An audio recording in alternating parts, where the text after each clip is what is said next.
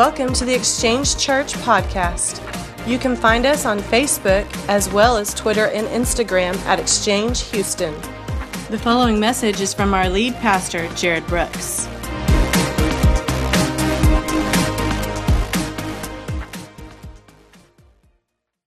If you will, stand to your feet this morning. We're going to start in the Word of God. We're going to start with the book of Ephesians. If you have your Bibles, you can turn there to chapter 2. If you don't have your Bibles, you can follow us on Sky Bible. If you're taking notes, there's going to be a lot of notes today. I'm going to uh, spit fire through a lot of information, but I really, really know that today could literally change eternity for people this morning. Amen? Amen. Ephesians chapter number 2, starting with verse number 8. It says, For by grace you have been saved through faith, and that not of yourselves, it is the gift of God, not of works, lest anyone should boast. Father, we pray right now that you seal this in our hearts, God. Lord, this morning, if there was ever a word that we had to, to grab hold of and live and, and, and make it our, our banner, God, it's this word. So I pray the, the prophetic word of the Holy Spirit come into this house and speak to every heart.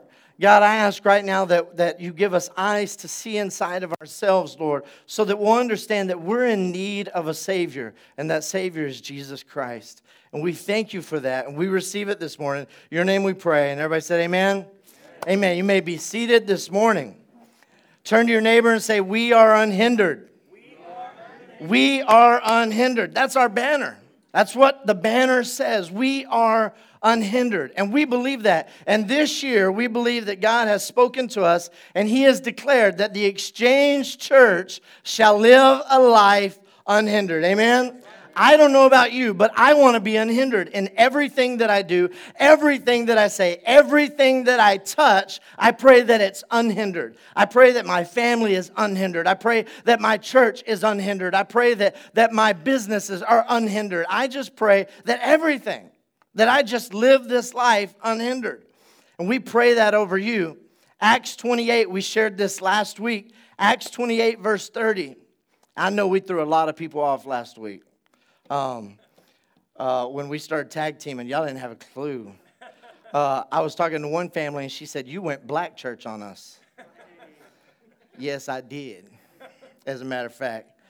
But uh, so we started tag teaming. We tag teamed this last week. And Acts 28, verse 30 says, And he stayed, and this is talking about Paul, and he stayed two full years in his own rented quarters and was welcoming all who came to him, preaching the kingdom of God, teaching concerning the Lord Jesus Christ with all openness, unhindered. Everybody say unhindered.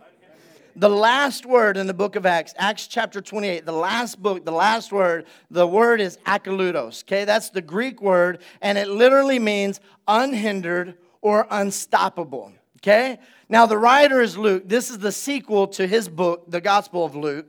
This is his sequel. So, Luke writes Acts, and he's talking about Paul, and he tells us that Paul is a prisoner in his own house. He's under house arrest, he is chained up in his own house, and he's having to pay the rent for his own house.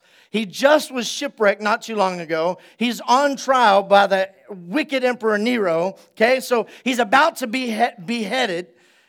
That's a bad day, right? So you had a bad day.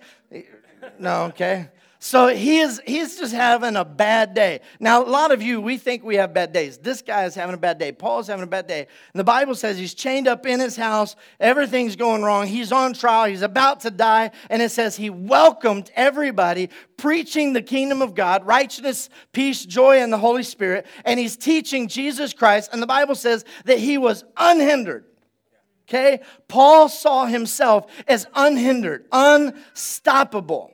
Okay? I'm not telling you this year that there's not going to be any chains. Paul had chains. I'm not telling you you're not going to feel like a prisoner in your, home, in your own home at times. You're going to have hindrances this year. But the difference is, is Paul lived and he pushed through and he pushed through and he never let anything stop him from moving into the presence of the Holy Spirit. Amen?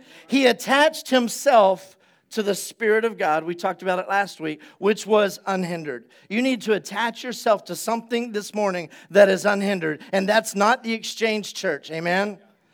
Come on, that's not the exchange church. That's not your spouse. I got less amens because some of you are afraid to say it in front of her because she's going to slap you. It's not your spouse that you need to attach. You have to attach yourself to the Spirit of God. The Spirit of God is unstoppable. Amen. And through that, when we do that, we'll live a life victorious and we will go through 2017 unhindered. Hallelujah. That will be a great day. And I, this, this, this year, I proclaim that I will live a life unhindered. Okay? Now, whether we do as a church or not, that's really up to you. God's vision for my life. We started last week, we talked about unhindered, we, we spoke about unhindered, but this today we're going to start a series and it's called God's Vision for My Life. Okay? God's vision for my life. I want you to understand this is going to be our vision statement for the year. It's something that we're going to say a lot, we're going to teach a lot. I want you to write it down if you can, put it in your notes of your phone.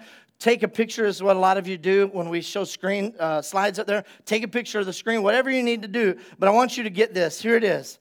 To see people saved, healed, set free, discipled, equipped, empowered, and serving. Okay, last year, Easter, we talked about that being saved and, and, and set free and redeemed and, and, and then living out this life. We're really going to break it down into seven spots this year to see people saved. We want to see people truly saved, knowing who God is. We want to see people healed physically, mentally, emotionally of all of the baggage that, that has been attached to people. We want to see people set free. Amen? Yes. Yes. See, some people are like that they're like the children of Israel. They get out of slavery and they're set free and they're like, we want to go back. because it gives them some kind of sense of belonging or something. I, I don't know about you, but I don't want to go back to Egypt. Okay? I don't want to go back. I want to be set free. We want to disciple people, have people discipled. We want to be a disciple making church. We want to equip people. We want to empower people. And we want people to serve, learn to serve with the gifts that God's given them. Amen? I don't believe that you can truly live a life unhindered until you hit all seven of these, till you reach these. So, we're going to go through this this week and we're going to talk about what it is to live a life unhindered, but God's vision for my life. So, are you in it? Come on, you in? Now, listen, I'm telling you, this is going to be seven weeks starting today. We're going to give you seven keys. And if you catch this, it'll change your life. And so I'm going to ask you, I'm going to ask you to do your very best to be faithful the next seven weeks, okay? Now, I know that statistics say in America that people who come to church once a month consider themselves faithful. And I get that. But we're not going to just teach this once a month. We're going to spend the next seven weeks and we're going to break it down. So I'm going to ask you to do the very best you can to commit, be faithful, because I want us to live a life unhindered. And I'm choosing to do that. As for me and my house, that's what we're going to do. Amen? So today we're going to talk about the first part of God's vision for my life. The first part right there, you can see it, is saved. Number one, saved. There was a preacher. He was in the ocean and he was on a boat and he fell overboard. The boat just kept going, didn't know he fell overboard. And he's just waving his arms around. He can't swim. He realizes that, that he can kind of float a little bit in the ocean. Thank God for that. And especially those of us that are bigger, we float better. And so he's flopping around the ocean, and this, this ship comes by, and this guy sees him and he says, Hey, hey, do you need help? He says, No, no. I'm a, I'm a minister. God said he's going to save me. He showed me he's going to save me. Says, Okay. He just goes on by. The preacher bobs and he floats for a little while, and all of a sudden another boat sees him and pulls over there by him. It's a fisherman. He says, Hey, do you need help? We'll throw you a line. He says, No, no, I'm a minister. God's going to save me.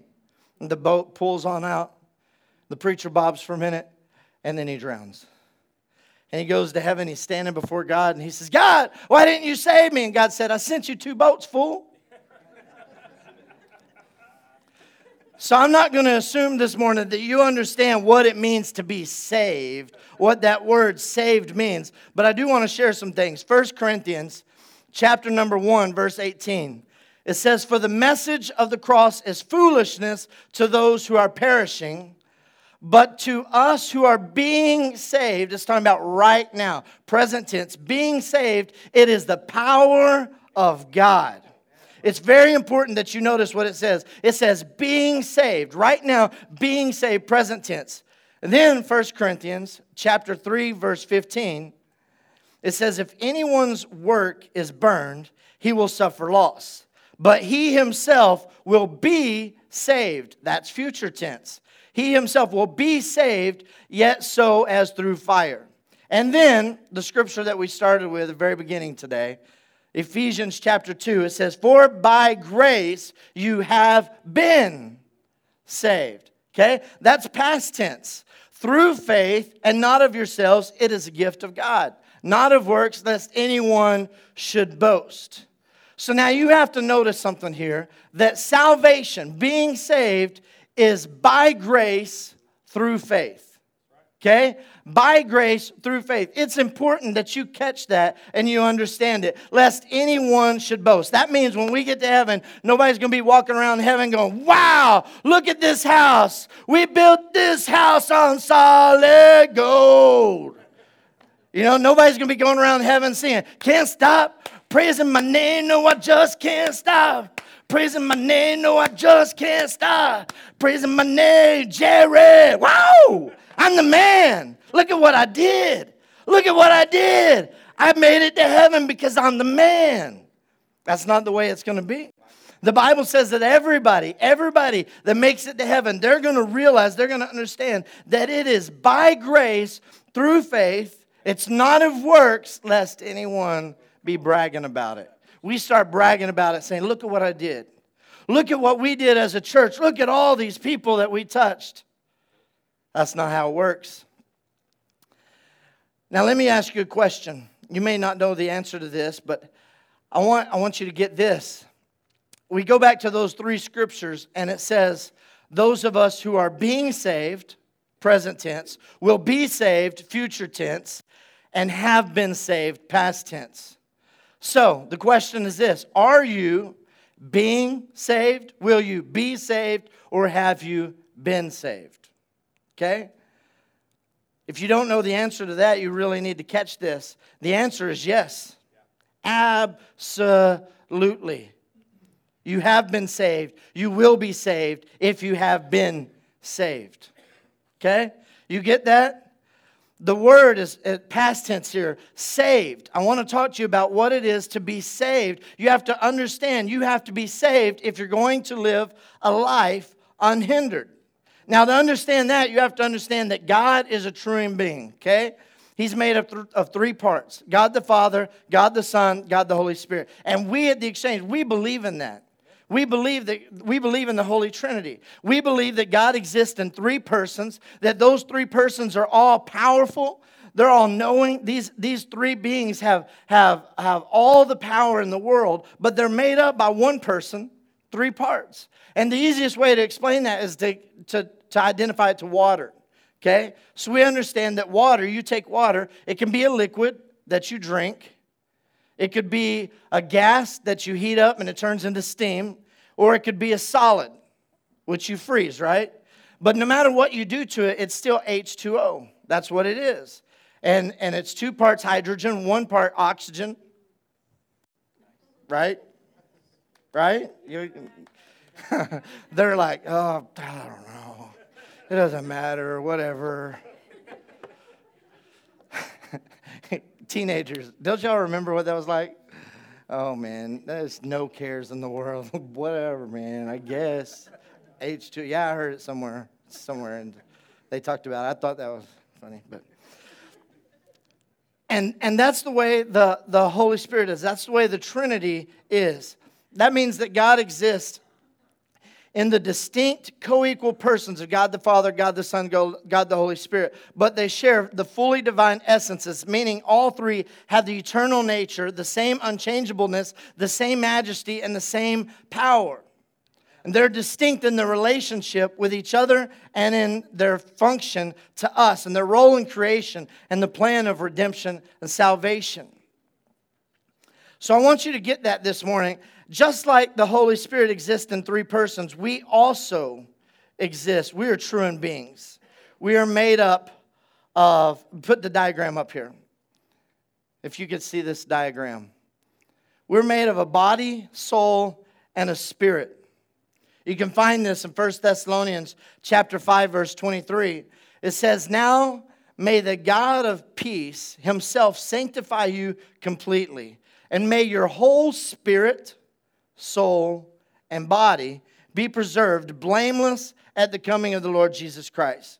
You need to know that our bodies will be saved, or our bodies will be saved in the resurrection. Okay? The Bible tells us that we get a brand new body. Thank God for that. Amen? I don't know about you, but I am looking forward to that day because this body hurts. This body's not doing too bueno, okay? Uh, I hurt.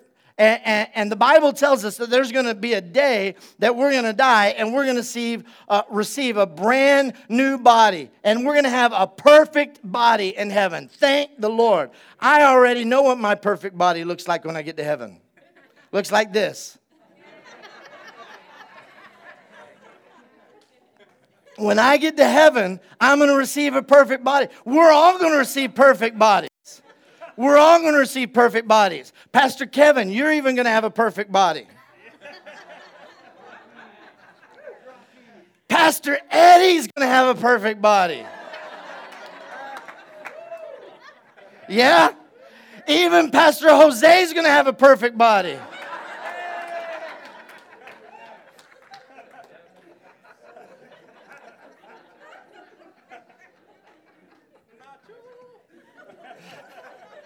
Encarnación.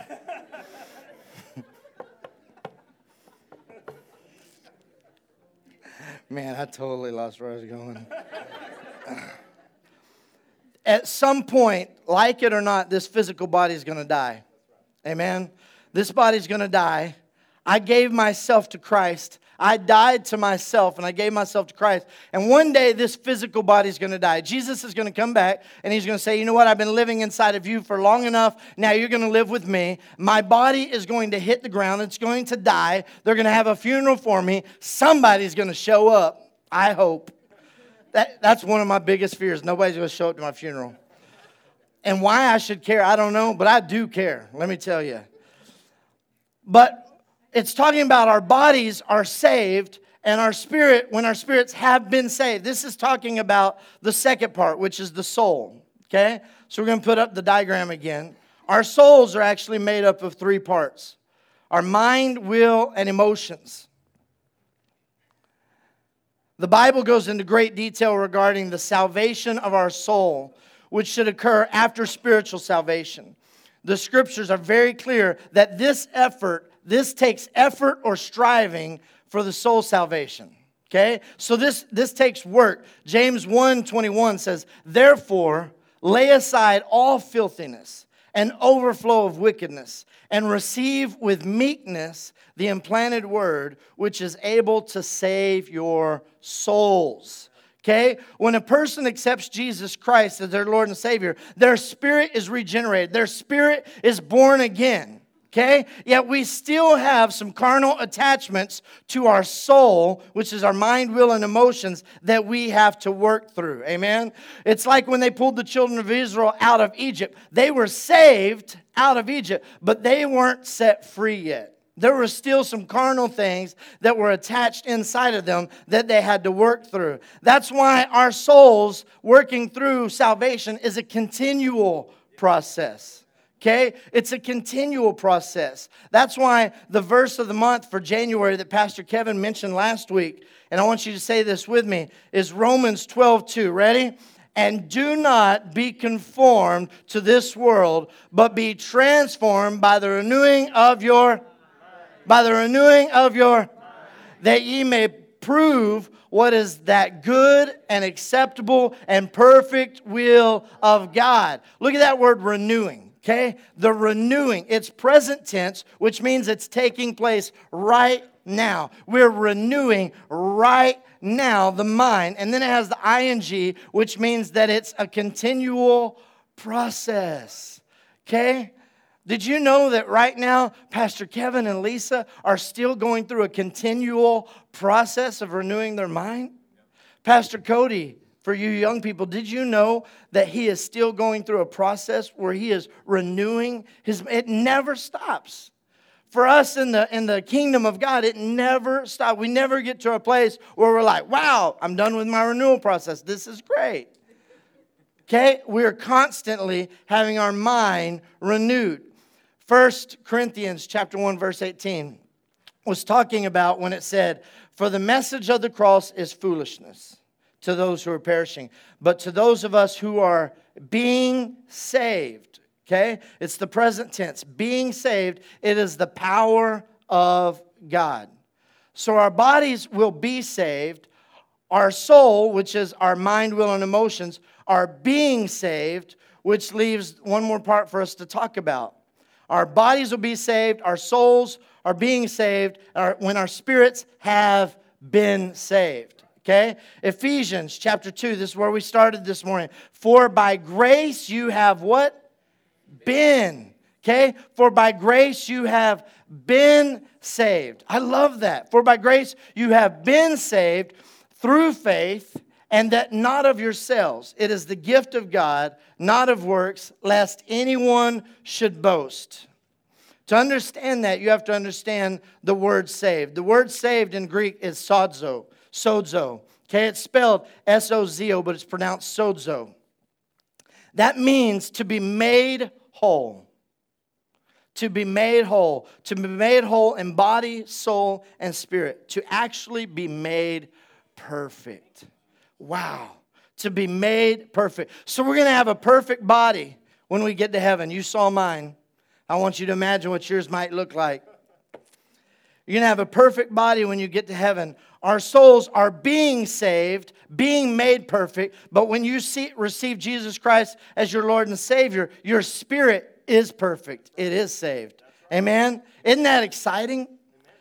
So, the important thing I want you to know, and I want you to be able to testify about this, I want you to be able to share this because this is exciting. And why people wouldn't want to grasp this makes no sense to me.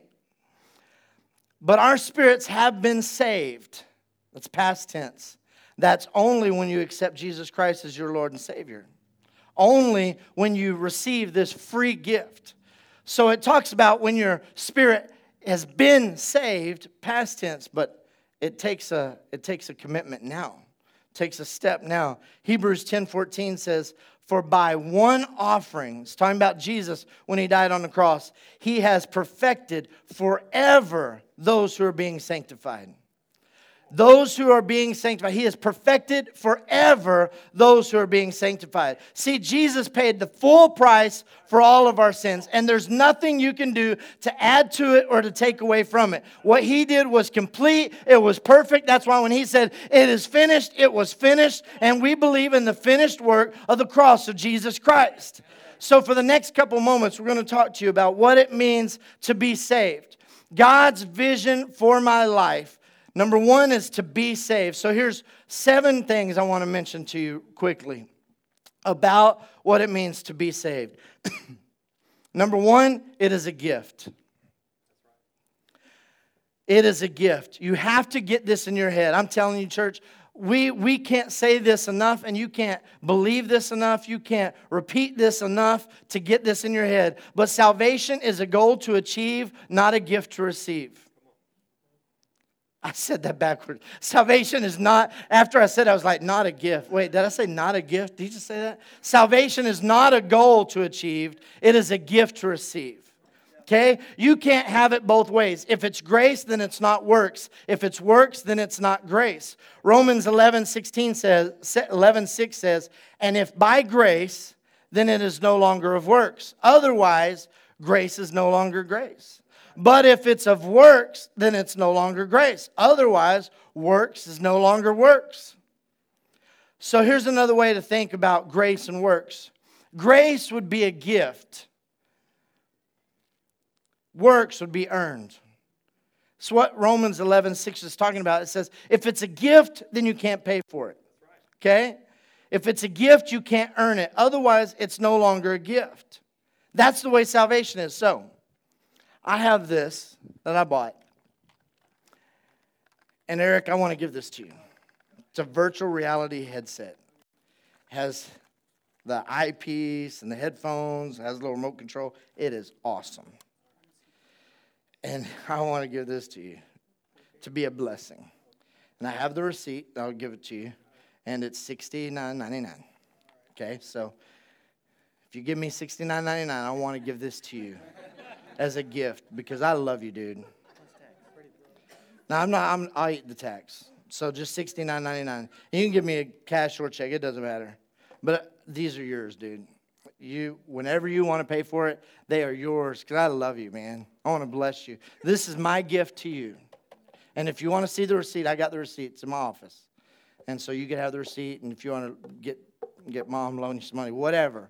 But uh, this is yours for $69.99. Okay.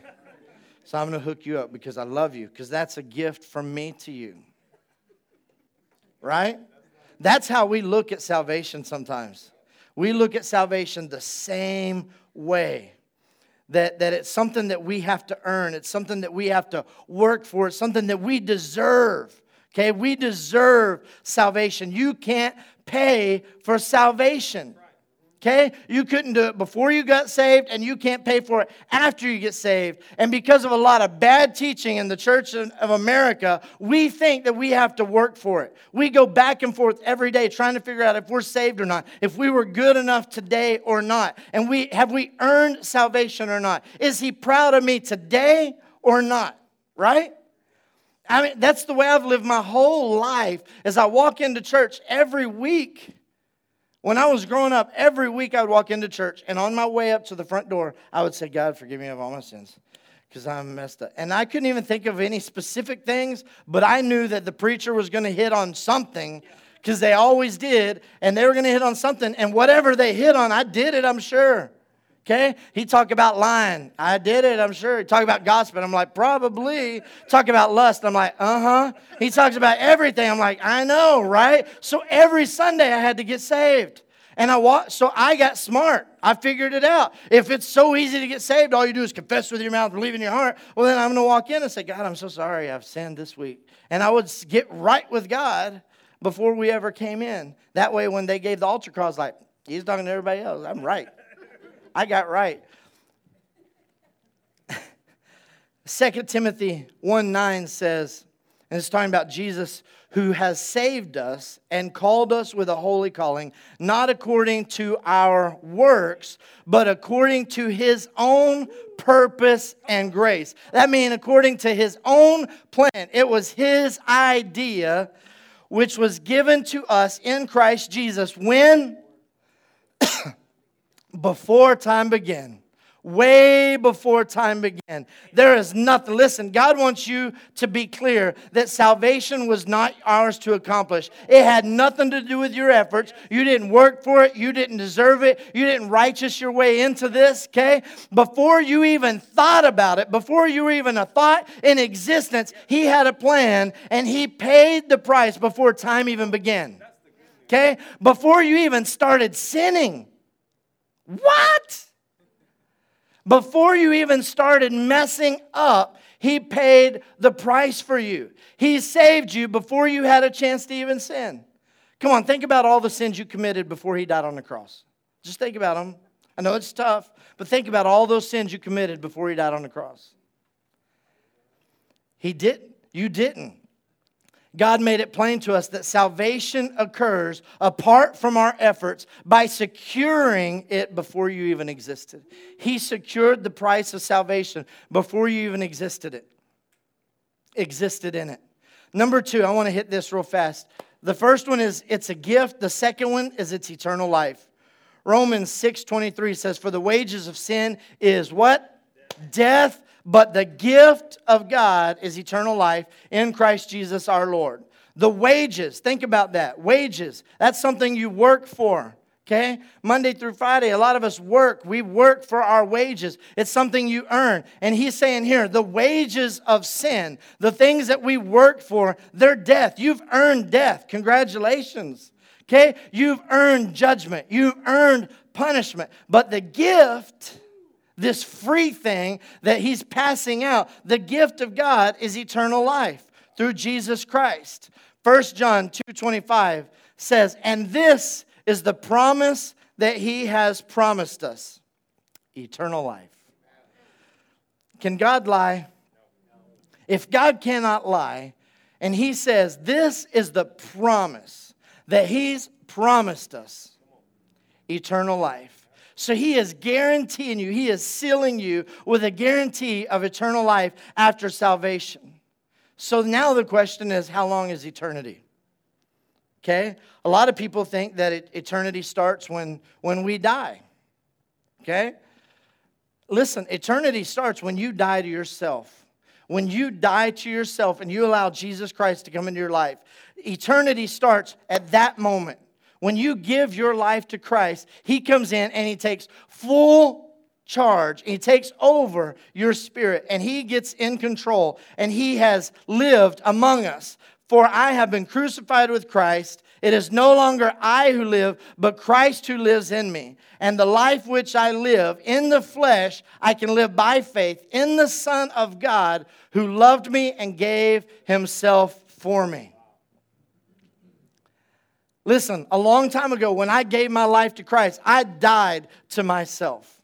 I died to myself. I gave myself up and I began to live for him. When I did that, he began to seal something inside of me. And he bought me, his spirit came in and he bought me. He gave me eternal life. Okay? So when you look at me right now, when I die right now, and you all come to my funeral, amen. Y'all come, y'all would even take off work to come to my funeral, amen? I know Mike would. Mike would be at my funeral. as long as the Texans are playing. Uh, or they're not playing. T- tomorrow, next Sunday, next Sunday, too soon. Okay, I'm sorry, I'm sorry, I'm sorry. I'm sorry. I take that back. I take it back. I'm just saying, you can come now. So we're all good. It's getting hot in here.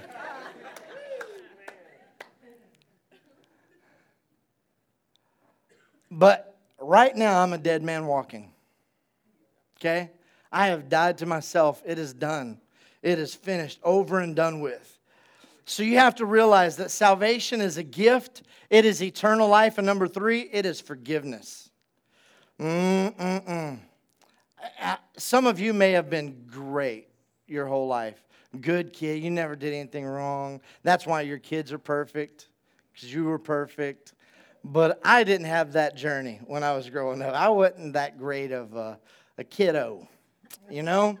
I had my moments. I had my moments where I was good, but man, I was a typical preacher's kid in a lot of ways. I knew how to go to school, and man, I could say everything I wanted to say and do this. And I'd come home and I act a totally different way. And I go to church, I knew when to lift my hands so they keep all the, the religious people off my back. You know, if, if you just stand there and never move, they wonder why you're, what's wrong with you and God. And so, man, I just had this all down.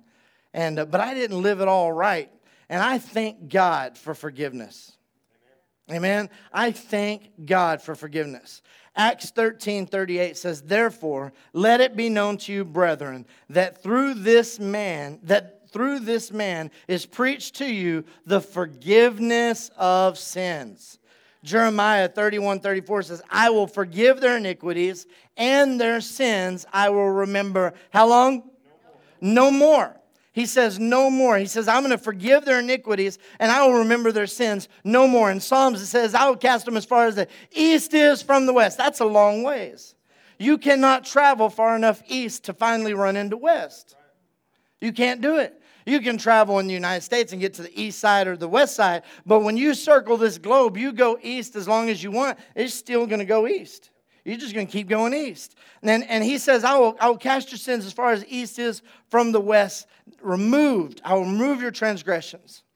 Hebrews 10, verse number 16 says this This is the covenant that I will make with them after those days, says the Lord.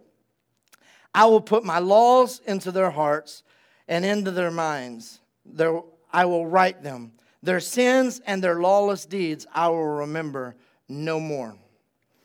Forgiveness is a complete release of the penalty which you deserve. Okay? Remember that wages of sin in Romans 6, it says the wages of sin, the things that you've earned. See, forgiveness is the total payment for that penalty of sin. It's not a little bit of a release. It's not forgiving some of your sins or depending on how big or how great or how often your sin is. It is a total forgiveness of your sins, a total release. What Jesus did on the cross, he chose to remember our sins no more. God can remember our sins if he wanted to, but because what Jesus did, he chooses to remember our sins no more. Thank God. Amen. Come on, some of y'all are looking at me like y'all don't have anything to be thankful for. I have a lot to be thankful for. I'm glad. I thank God that He's not holding my sins against me. I thank God that the wages that I've earned, He's not holding against me. And He has given me a total clean slate, and it's called forgiveness, and that's part of salvation. Hebrews 10:10 10, 10 says, "By that we we will we have been sanctified through the offering of the body of Jesus Christ once and for all. And listen to this. And every priest stands ministering daily, offering repeatedly the same sacrifices which can never which can never take away sins. But this man, after he has offered one sacrifice for all sins forever, okay? This man won. He did it one. what we try to do is we try to offer all these sacrifices and try to make it work, and we try to save ourselves by doing good works and giving things. And Jesus, by one sacrifice, one sacrifice, he came and he did it once and for all, forever. 2017 years ago, he paid a price for you and for I, once and for all sins. So that means my future sins are covered? Even the ones I haven't committed? Absolutely. Your sins, everything you've done was in the future. Everything you've done was, was, was after the cross. He paid a price before you were even thought of. That's the power of the cross. When you hear people talking about the power of the cross and, and what that means, I don't think we say it because it's very churchy. Amen. Hallelujah. The power of the cross. Oh, hallelujah. Praise God. Right? But we don't really get the power of the cross. That He sealed something. He made a plan and He sealed it before you were even born, and He paid a price for everything that you were about to do. Forgiveness. Salvation is forgiveness. Number four, it is justification.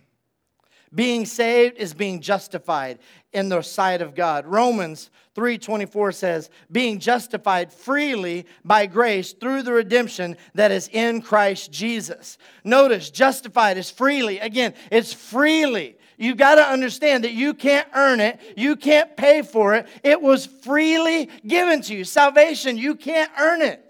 Okay? you being here this morning did not score you points towards salvation. Amen? Some of you are thinking, well, I should have slept in.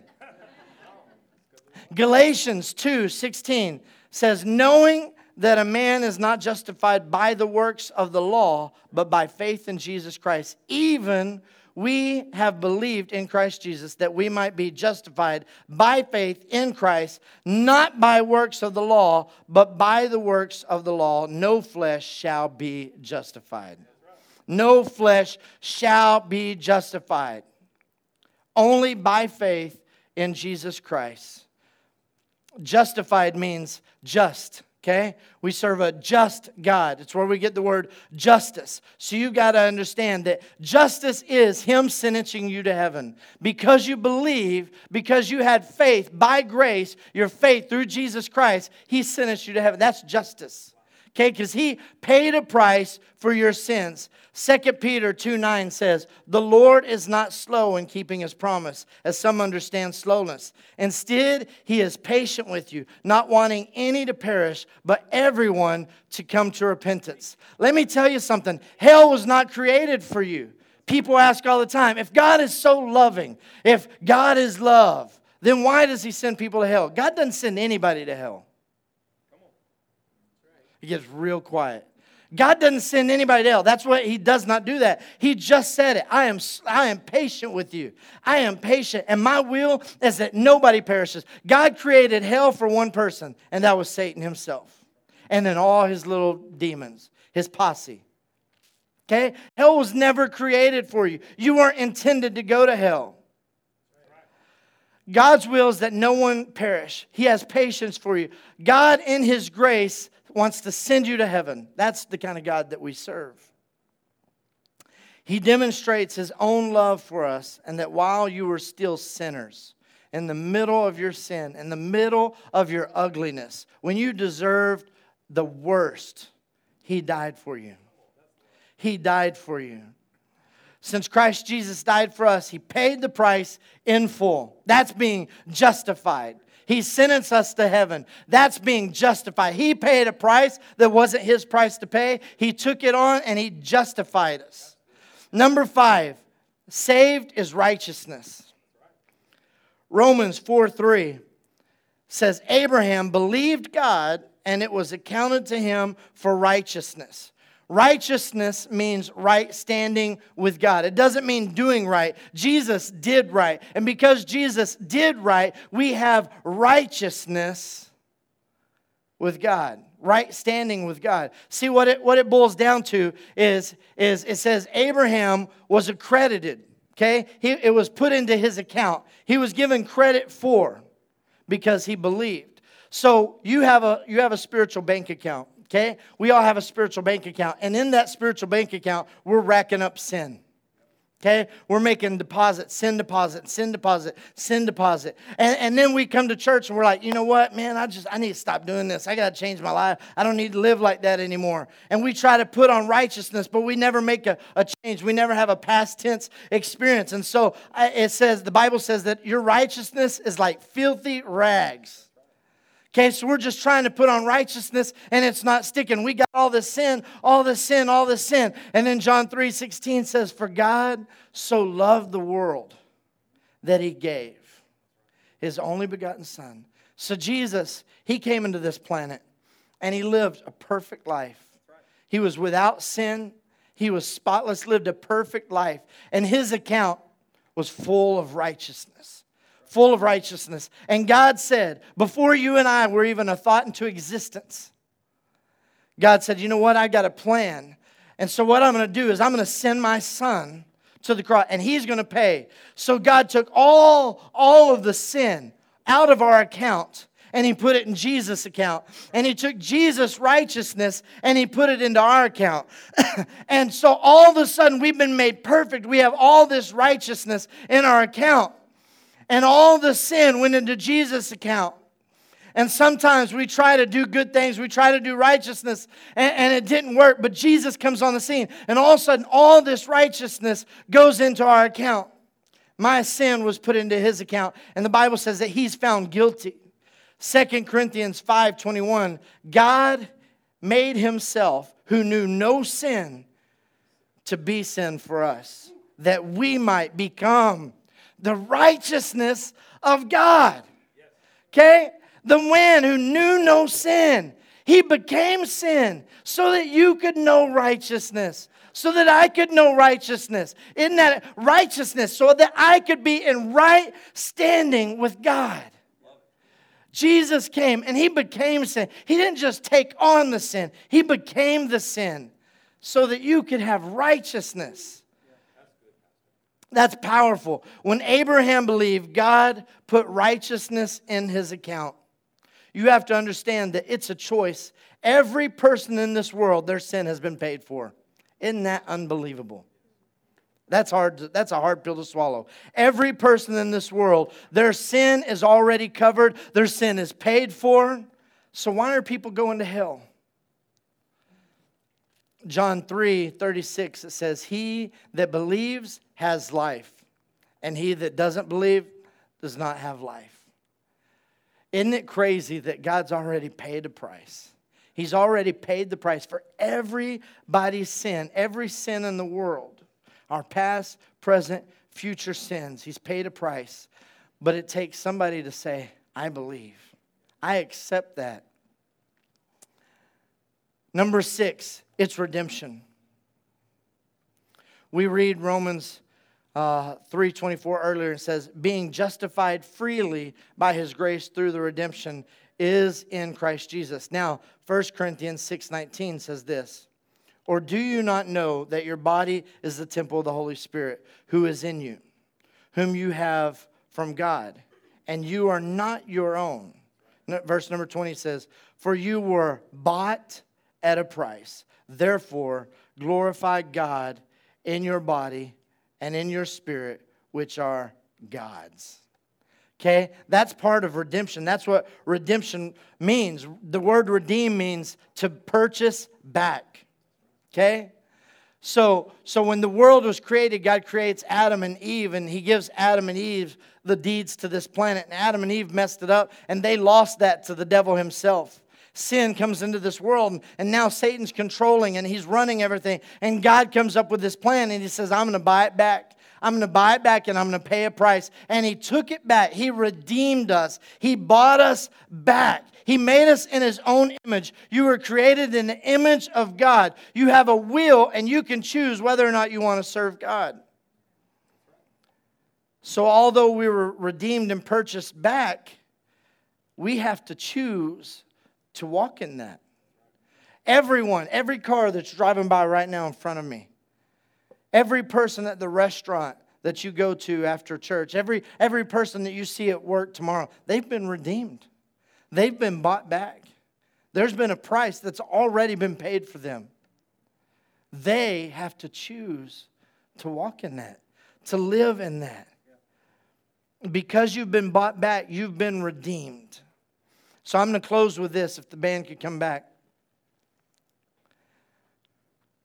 This if you're listening, if you're catching this at all, you're understanding that it's a free gift, that it's eternal life, it's forgiveness, it's being justified, it's righteousness. All of this sounds so awesome, doesn't it? It sounds so incredible. And, and, if you don't understand everything that I'm saying, you need to go back and listen to the podcast and listen to it a little bit slower because I'm spitfiring this. But I'm telling you, this is so good. So, so what's the catch? There is a catch. It's number seven. The catch is this it's a total commitment. A lot of people want fire insurance because we just don't want to go to hell. So we try to go to church in hopes that that will help us not go to hell. Let me tell you something going to church won't help you not go to hell. Okay? Luke 6:46 says, "But why do you call me Lord, Lord, and don't do the things that I say? Why are you just going through the motions? You say that I'm Lord, but yet you're totally in control of your own life. You haven't let me be in control of anything. Matthew 7 21. Now, I really want you to get this. Listen, listen closely. It says, Not everyone who says to me, Lord, Lord, shall enter the kingdom of heaven, but he who does the will of my Father in heaven. Many will say to me on that day, Lord, Lord, have we not prophesied in your name, cast out demons in your name, done many wonders in your name? And then I will declare to them, I never knew you. Depart from me, you who practice lawlessness. He says, Many are going to say, Lord, did we not do this? Did we not do that? He's not talking about the world. He's not talking about all the people out there driving by this morning. He's talking to the church. All those people driving by, they're not saying, Hey, have we not prophesied? Have we not cast out demons? That's what church people say, right? Didn't we come to church on Sundays, God? Didn't we do this? Didn't we do that, God? Wasn't I a good person? And God says, Depart from me. I never knew you. He's talking about the fact that there's going to be a lot of church people who don't make it, who never see heaven because they didn't make a choice to live for Him. They didn't have this past tense experience where they got saved, where they accepted Jesus Christ as their Lord and Savior. Let me tell you, all this great stuff that I talked about, it's yours. It's here. It's easy. It's great. But it comes with a commitment. It comes with a commitment that we allow Him to be Lord over our lives. Verse 23 it says, And I will declare to them, I never knew you. He's not saying that I knew you, but I'm not, I'm going to forget about you. He's not saying I'm not going to know you anymore. He says, I never knew you. You know what that means? They never had a past tense experience. We can know this morning in this church, in this house, when we walk out of this door, we read the verse that said, These things have I written that you may know that you have eternal life. Jesus has given us a guarantee for eternity. Grace is his part, but faith is your part. Just because you go to church doesn't make you a Christian any more than standing in a chicken coop makes you a chicken. There's going to be people miss it. If you're going to live a life unhindered in 2017, the first step is salvation. To know you're saved. He's already paid the price. He's already done all the work. He's already uh, done everything. The, the catch is this just like Abraham, he was accredited because he believed. He believed. It's that confessing of our mouth and, and, and believing in our heart that Jesus died for us and, and he rose again. He, he forgave all of our sins and we accept that, we receive that, everything in our life is changed because it's a free gift. I, I cannot tell you how many times. I, yesterday, it happened to me again. Uh, I was driving, I went and, and took my son to his grandma's house. On the way back, there's the guy is selling firewood in front of his house and he had stacked up. So I stopped and I go in, I'm talking to him. He comes out, he's like 6'5, he's 60 years old. He doesn't have a shirt on, he's got a little belly hanging out, and, and uh, he's super nice guy. His name's Gary. And we just start talking, and I end up inviting him to our MMA event and Ted DiBiase. We just start talking, and he goes, he said, I'm Catholic. Can I come to your church? I said, Yeah, you better believe it. And he goes, Nah, nah, eh, I'm going to come to your church, preacher. I tell you, I'm, I'm a man of my word. I'm going to come to your church. But he said, I need to get a haircut, I need to shave, and I need to get rid of all my sh. And I said, You don't need a haircut, you don't need to shave, you don't need to get rid of all your sh. I said, It's a free gift, man. God loves you so much. And he goes, Yeah, but I know. I know how church people are. You walk in, I walk in like this. I said, no, that's not how church people are. There's some people like that, not just church people, people, period, in and out of church. And I said, you walk into our church, people just love you. And I said, because we've all got it. We've all done it. We've all messed up. He said, I'm going to do it. I'm going to come to your church. And I said, man, I'm going to look for you. And I said, now I got your number, so I'm going to start texting you reminders. It's a free gift. It's a free gift. And the problem is, a lot of us receive that gift and then we just start doubting it. We start doubting it because immediately we go back to churchy religion that tells us you have to earn it. You have to earn it. Well, man, I've missed church for about two or three months. I was talking to one of my old Bible school students and he lives in Wichita Falls. We were talking. He said, "Man, Pastor, I had to get right with God this week, man. I haven't been praying last couple months." And I said, "You had to get right with God?" And he's like, "Yeah." And I said, "How did how did you get wrong with God? Tell me that." And he goes, "Well, you know, I just hadn't been praying like I should and all this." And I said, "Okay, let's go to the story of the prodigal son." Okay, the prodigal son goes to his dad and he tells him, "I want all my money. I want everything," and he leaves. And he just goes and squanders it all. And I said, At what point did he stop being a son in the father's eyes? Well, I mean, I guess he didn't. And I was, no, there's never a point. When, when the dad took, gave him all his money, the dad didn't go, You're no longer my son. When he ran off, the dad didn't say, You're no longer my son. When he came back, the dad didn't say, You're no longer my. He came back, and the Bible says he came back, and he told his dad, Man, I'll be a servant. I'll be a servant. You go put me out there and, to work because I'm not worthy to be your son. What did dad say? No, you're my son. You're my son. We're going to sell. You never stop being my son. When you give your life to God, when you accept this free gift of salvation, it's over. You never stop being a son in God's eyes. He's never mad at you. He never goes, oh, well, that was too soon. I shouldn't have adopted him so fast. Jenica, she's not my biological daughter, in case you didn't know. Shocker. There is nothing, I picked her. She didn't pick me. I wasn't walking through an orphanage one day and she ran up and said, Will you be my dad? I picked her. I chose her. I picked her. And I wasn't even looking for a kid. And I picked her and I chose her. She makes me mad sometimes. She is not always the best kid in the world. She does things sometimes that just irks me. But not one point ever, ever has she stopped being my daughter. Never have I told her, You're not my daughter anymore. Never have I said, I wish I never adopted you.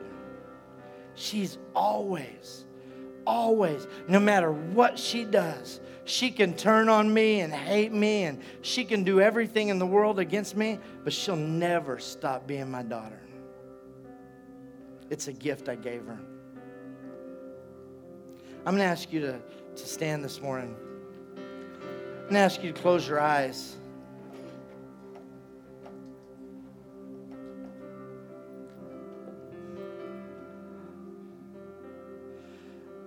No looking around just for a moment. We're not, I'm not going to ask anybody to come to the front, but I just want you to close your eyes.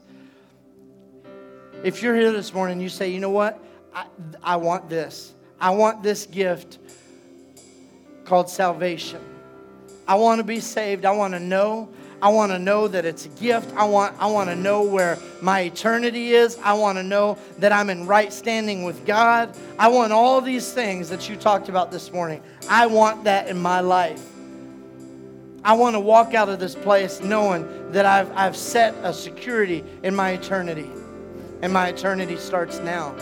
My eternity starts today.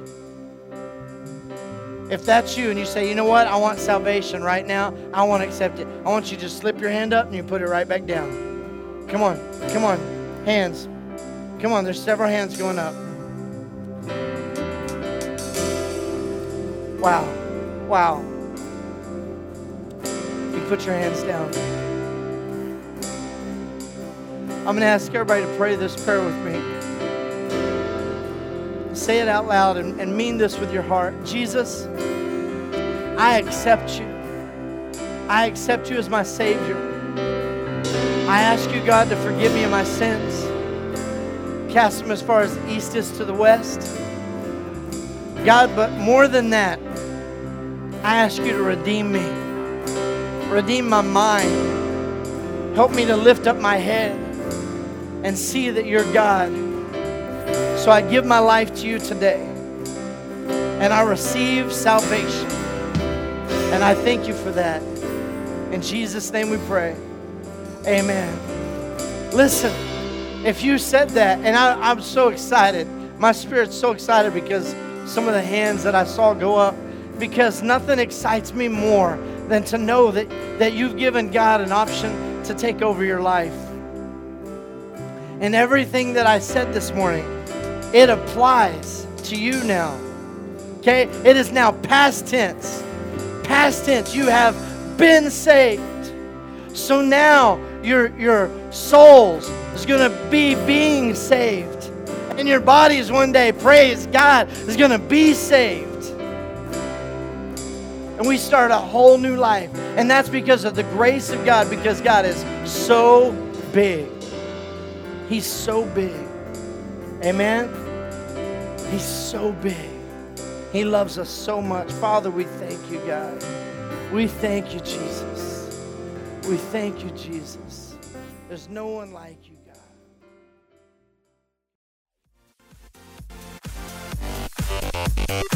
God. Thank you for listening to the Exchange Church podcast. Follow us on our social media platforms Facebook, Twitter, and Instagram. Just search for the Exchange Church Houston. If you would like to give to the Exchange Church, you can go to our website at iamtheexchange.com and look for the red button in the top right corner labeled Give Online.